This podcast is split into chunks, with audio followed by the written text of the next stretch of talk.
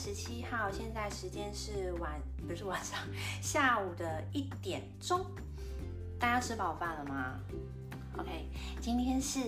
连续直播5日挑战的第3天。然后我今天想要跟大家聊的这个，给大家看一下猫咪，也有 bonus 哎。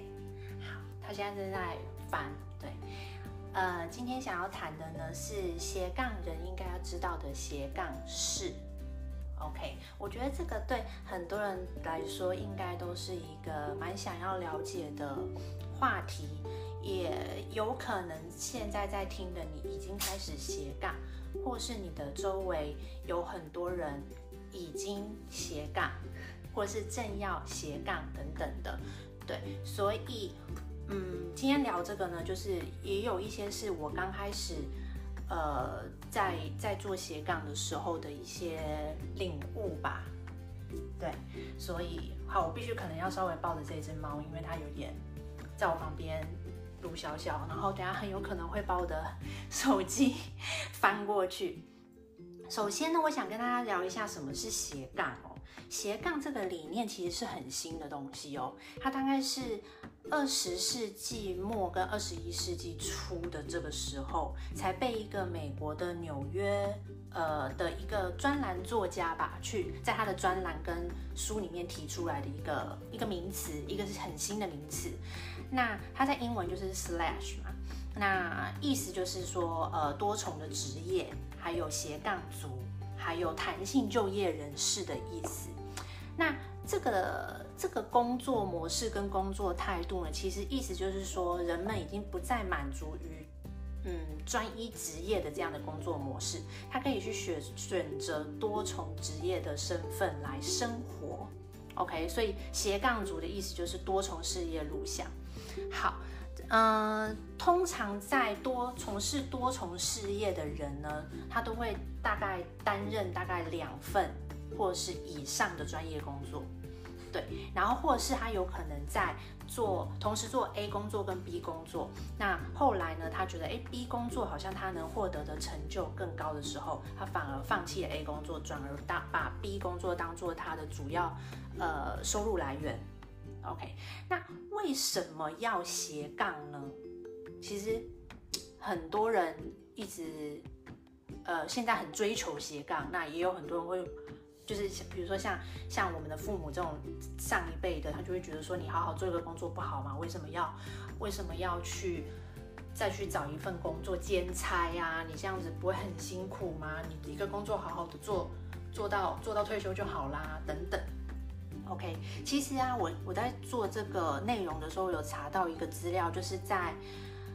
1980年代，英国的管理学家哦，有一个很有名的管理学家，他就提出了一个概念，叫做第二曲线概念。那他的意思就是主张企业应该在第一项优势还处于高峰的时候，找到第二个成长的动能。OK。我其实光看这个句子，我可能会不太懂，但是我就是在想说，有一些食品公司，或是像可口可乐啊，或是麦当劳，他们可能会有自己的一个卖得很好的商品，那他必须要在这个商品，比如说麦当劳，它就是汉堡卖得很好，但是他卖汉堡就一直处在高位了嘛，所以他还要再想办法去找到第二个吸引人们来购买的商品，比如说假如他就发明了炸鸡，对，是他可能第二热门的，再可能是薯条是第3热门的，我只是比喻而已，对，所以不可能一个企业不可能只有一个商品，然后靠这个商品在获利，对，他应该会找到第2个、第3个、第4个商品。对，所以这个概念呢，不管是用在企业上，猫冲上来，不管是用在企业上呢，或是个人身上，就是意思就是说，人们不应该在一直保有那种一业到底，一业就是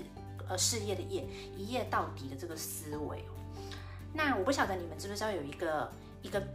接案的平台叫做 Pro360。OK， 这个 Pro360 的平台就是提供就很像104人力银行，但是它是提供给很多接案者去查询，说有没有人需要一些案子啊，就可以上去做接案。这只猫好烦。OK， 他就会上去做接案。所以他在2021年的时候，针对斜杠工作收入做了一个问卷调查，那发现呢，斜杠就是他本身已经有一个正职哦，并不是他就是到处接案的那种人，就是他可能本来是一个上班族好了哦，比如说我就在大公司里面做，像我以前我在展览公司做事，然后我可能就在展览公司工作，但是我可能下了班我有期，不好意思，好，所以他在针对这一群斜杠工作收入做了一个问卷，那每月正职薪资平均是4.4万人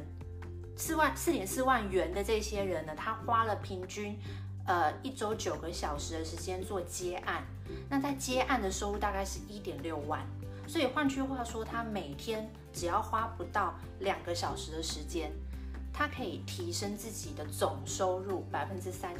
等于他帮他自己加薪了36%。所以呢，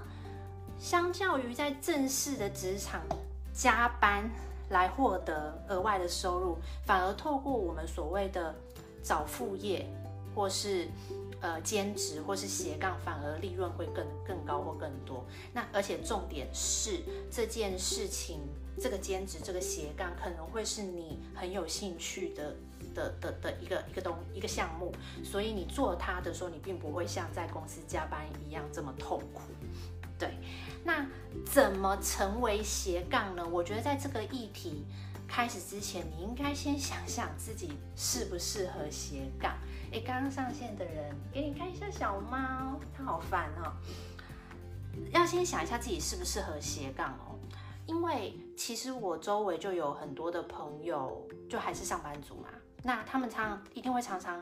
嚷着说，哎，我好想要离职哦，上班好累哦，然后主管好烦哦，报告好多，然后薪水超低的等等的。这一些抱怨或是这一些想法，其实你听久了，你会发现说，它只是对工作的收入有一点点负能量，应该是这样讲。他不满于他现在的现况，那工作跟收入这些事情对他来说只是一个求温饱的事情，他只是为了生活而去工作的。他这种人，我就会不太建议。你去斜杠了，去兼职了，因为你该做的应该是静下心来去想一下你现在的工作领域，现在的职场是不是真的适合你，你现在在做的工作内容是不是你喜欢的，能不能够做长久。还有就是有一个方法很简单，就是你可以去看在这个公司已经做很久的同事，这些人的现在的样子是不是你未来你想要的样子，这是最简单的一个方法。对，那如果你不是属于，这只猫真的疯狂。如果你不是属于我刚才说的这种人，你只是单纯觉得说，我的工作真的很无聊，然后该学的我都学会了，然后我觉得人生不应该只有这样子，我应该要创造更多，然后我应该让我的人生更饱满，然后我想要变得不一样。我想要干大事，好，来讲比较雄伟一点，就是我想要干大事。像这种人，我就觉得你可以开始考虑斜杠了。对，那斜杠其实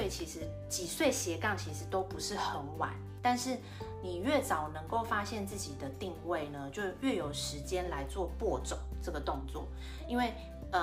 就是很像一个人生规划嘛。如果你越早开始规划，那中间你修改都还游刃有余。但是如果你今天是到了年纪比较大以后，你才开始想要做这些事情的话，可能就会有比较大的风险。那当然有一些人是愿意去承担风险，但有一些人是不愿意的。对，那如果你要斜杠的话，就是真的就是要找出对自己就是你自己感兴趣的事情啦。然后可以利用工作以外的时间去投入、去学习，然后再把它创造成可能你的第二收入，就是你的斜杠收入会高过于你的正职收入。这个时候你可能就可以说，哎，那我不要上班了，我就自己创业就可以了。那成为斜杠的观念呢，大概有3个，我想要跟大家分享一下。第一，就像我刚才讲的，你必须要了解自己的专业跟你的兴趣，因为这件事情已经是你花自己工作以外的时间在做的事情了。如果你还不是去找一个你真的有兴趣的事情，那你会觉得做得很痛苦。OK， 那当然，如果能够不同于你白天正职的那个工作的那个范围去发展的话，我觉得会更好。比如说，我知道蛮多人是早上就是一个上班族，然后可能晚上他自己有在接翻译的 case， 或是他自己本身之前练瑜伽练得很好，所以他有去考了瑜伽老师的执照，所以晚上他可能会去瑜伽教室带一两节课。对，我觉得这个就是很反差的，你可以上班归上班，但是下班的时候你可以运用自己的兴趣跟喜好去赚一点收入，我觉得这个是支撑你一直维持生活的热情的一个方式。对，因为你知道上班族真的上到最后会很心死，然后没有什么灵魂，你会觉得每天就是上班下班，然后等周末等放假，对，我觉得其实是蛮辛苦的。对，那当然有很多，因为我有很多朋友都是就是也不是新手妈妈，可能就是小朋友都还小。对，你会说，哎，我下了班就是要忙小孩的事情，我可能根本不可能去想到你所谓的创业或不创业这件事情。但是我觉得只有想要或不想要而已。如果你够想要的话，你真的会去想办法把你的时间规划出来，去学东西，对，然后或是去创造收入，这件事情一定是有机会的，只是你想或不想而已。对，然后第二个观念是要懂得取舍，对，因为刚才说了嘛，斜杠就是表示你在正职以外，你还花时间在工作。对，所以当别人下了班以后是跟男朋友女朋友约会，别人下了班以后是去 shopping， 别人下了班以后是回家看电视，坐在沙发上喝啤酒 OK， 但你不是，你可能赶着下班，然后你赶着要去教课，下班以后你赶着回家赶快赶稿赶设计图等等的。对，所以你必须牺牲掉你自己的休息时间，这个是一定的。对，所以你必须要懂得取舍。那当然你自己要去调配你自己的休息时间啦，但是我觉得这个心里面的就是你有的时候看到哦，同事人下班就去吃饭就去喝酒什么，那你就说哦不行，我要干嘛干嘛，有时候确实会有点扫兴，但是这是你选择的人生。对，所以你就必须要坦然的去面对跟接受。那你现在的辛苦可能会换来以后的甜头嘛，对，你可能会比别人有更多的知识技能，那很有可能你的斜杠会变成你的主业，然后你之后就变成创业这样子的概念。那第三个观念呢，就是你必须要有足够的自制力，这我刚才也有提到，因为斜杠呢就是你下班你正职工作的时间，正职工作以外的时间去做作业的，所以你必须要去规划说，哎，我下了班以后可能我只有4个小时5个小时，那我要怎么去运用？我是每天都要花这4-5个小时去做这些事情吗？还是说我做1天休2天，做1天休4天等等？所以你必须要把你的 time schedule 排出来，这个也是帮助你不要因为斜杠因为兼职导致你的双重工作压力过大，你必须还是要留着自己休息的时间。对，好哦，第四个观，我刚刚讲3个观念对不对，其实有第四个观念，我觉得我也很想要补充的，就是你必须要随时的去回想你当初为什么要做斜杠，为什么你想要兼职，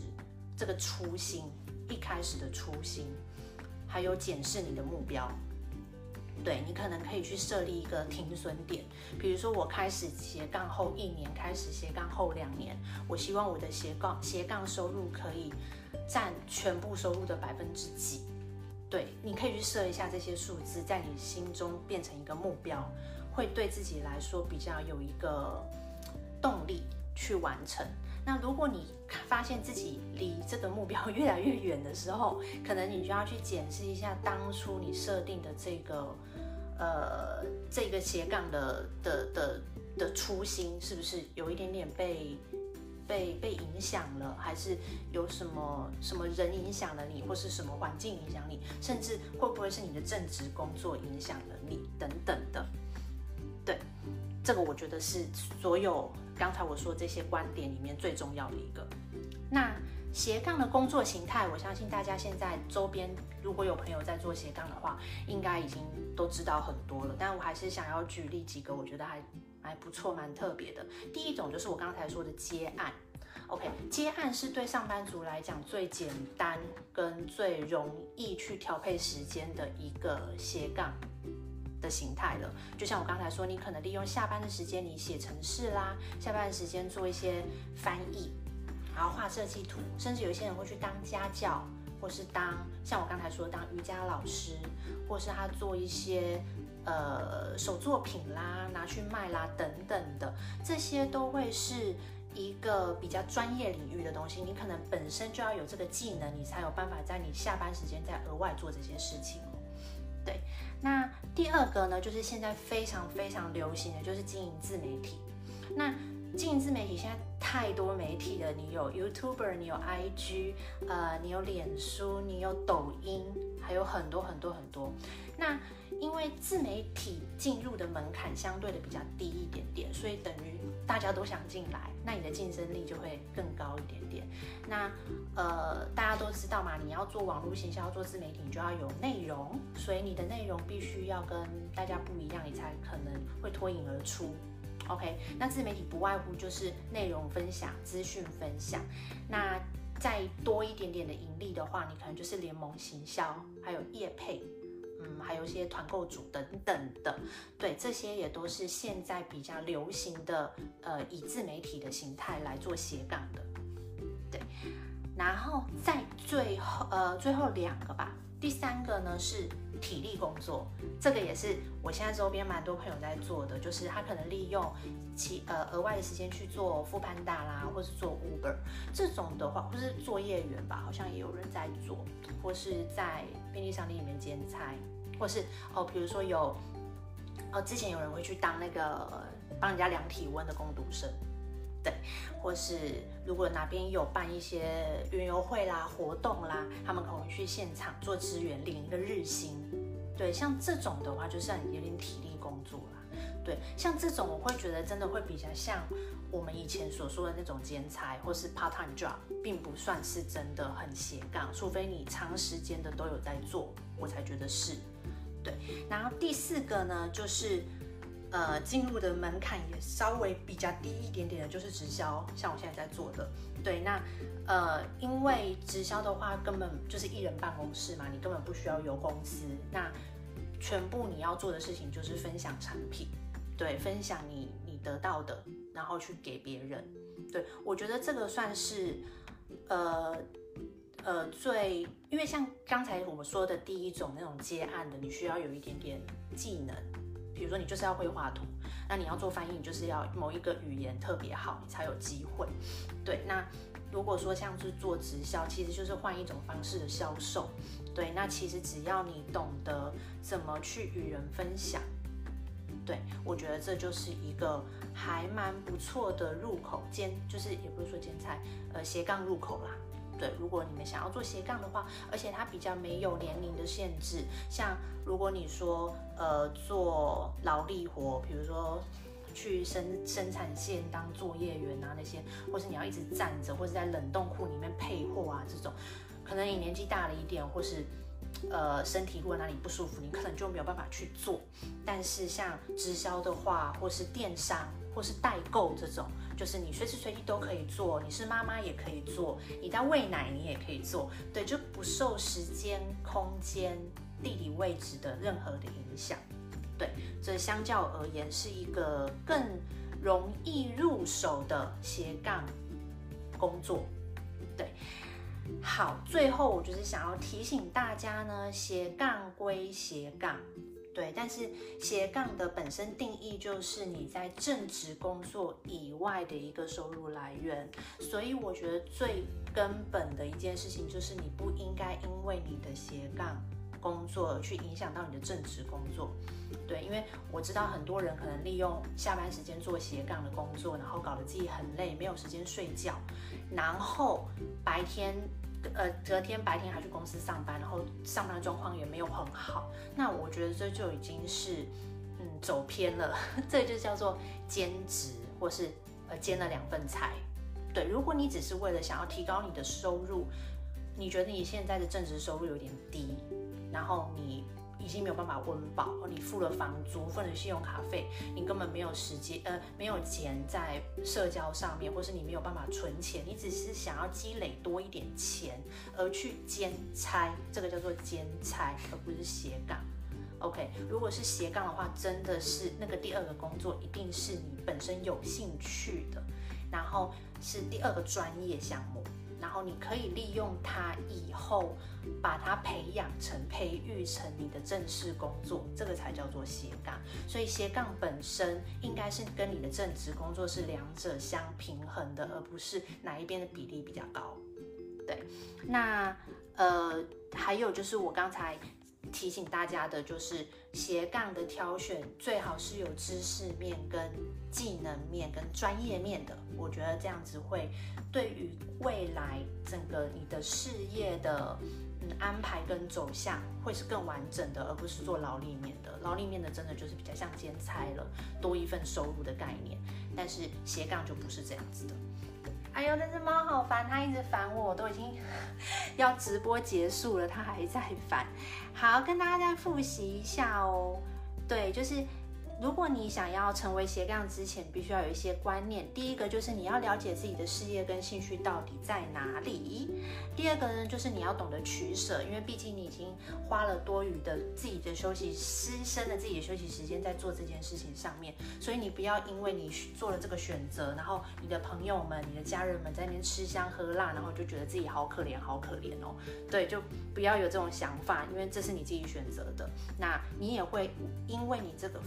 额外的付出而得到一些什么，只是不是立即马上感受到的快乐跟放松，所以这个是你必须要懂得取舍的。那第3个呢，就是必须要有足够的自制力跟时间管理能力，因为你